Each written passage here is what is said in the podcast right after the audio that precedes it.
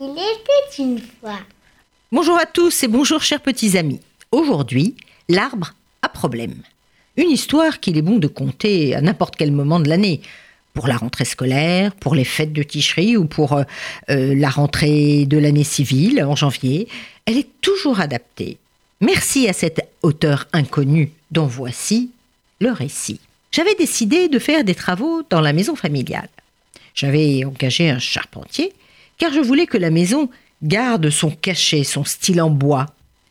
La première journée du charpentier que j'avais embauché pour m'aider à restaurer notre vieille maison était bien dure, parce qu'en plus du labeur, du travail fatigant, il avait eu une panne de voiture, une crevaison. Oh là là, quand ça arrive, c'est la peste, on s'énerve, c'est une plaie.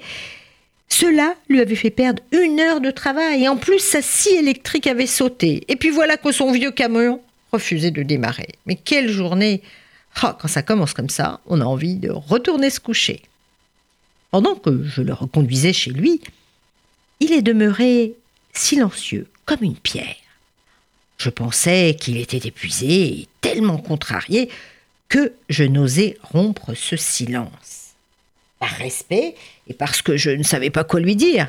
Euh, lui dire ce n'est pas bien grave, on verra demain, tout ça, hein, ces belles paroles ne remplaceront pas l'argent perdu et ne balayeront pas les soucis causés. Donc, je gardais le silence aussi. Eh bien, figurez-vous qu'en arrivant chez lui, au lieu de rentrer vite se reposer, ou même de pleurer sur son sort, eh bien, il m'invita à rencontrer sa famille. Je n'osais dire non. En nous dirigeant vers la porte, il s'est arrêté brièvement près d'un petit arbre, touchant l'extrémité des branches délicatement de ses deux mains. Vous pensez bien que je n'osais bouger ni dire un seul mot. Puis il s'approcha de la maison et me fit signe. En ouvrant la porte, il se transforma de façon étonnante. Son visage, buriné avec les traits tirés, creusés par la fatigue, s'était enveloppé d'un grand sourire. Il serra fort ses deux petits-enfants et embrassa sa femme.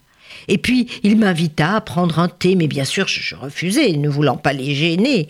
Alors, il me dit Eh bien, merci beaucoup, je vous reconduis à votre voiture. Toujours lentement, comme avec légèreté, il m'accompagna à la voiture.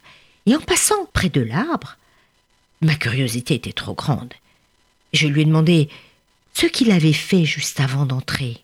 Oh Mais c'est mon arbre à problème je sais que les ennuis sont inévitables au travail, mais il est aussi certain que les difficultés n'ont pas leur place à la maison, avec ma femme et mes enfants. Alors, en revenant à la maison, chaque soir, je m'approche et j'accroche mes problèmes aux branches de l'arbre. Le matin suivant, eh bien, je les reprends.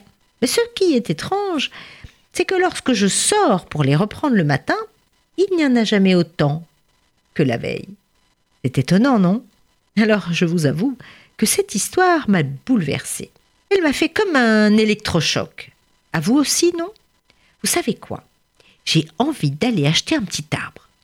Une belle idée pour commencer l'année avec optimisme. Au revoir à tous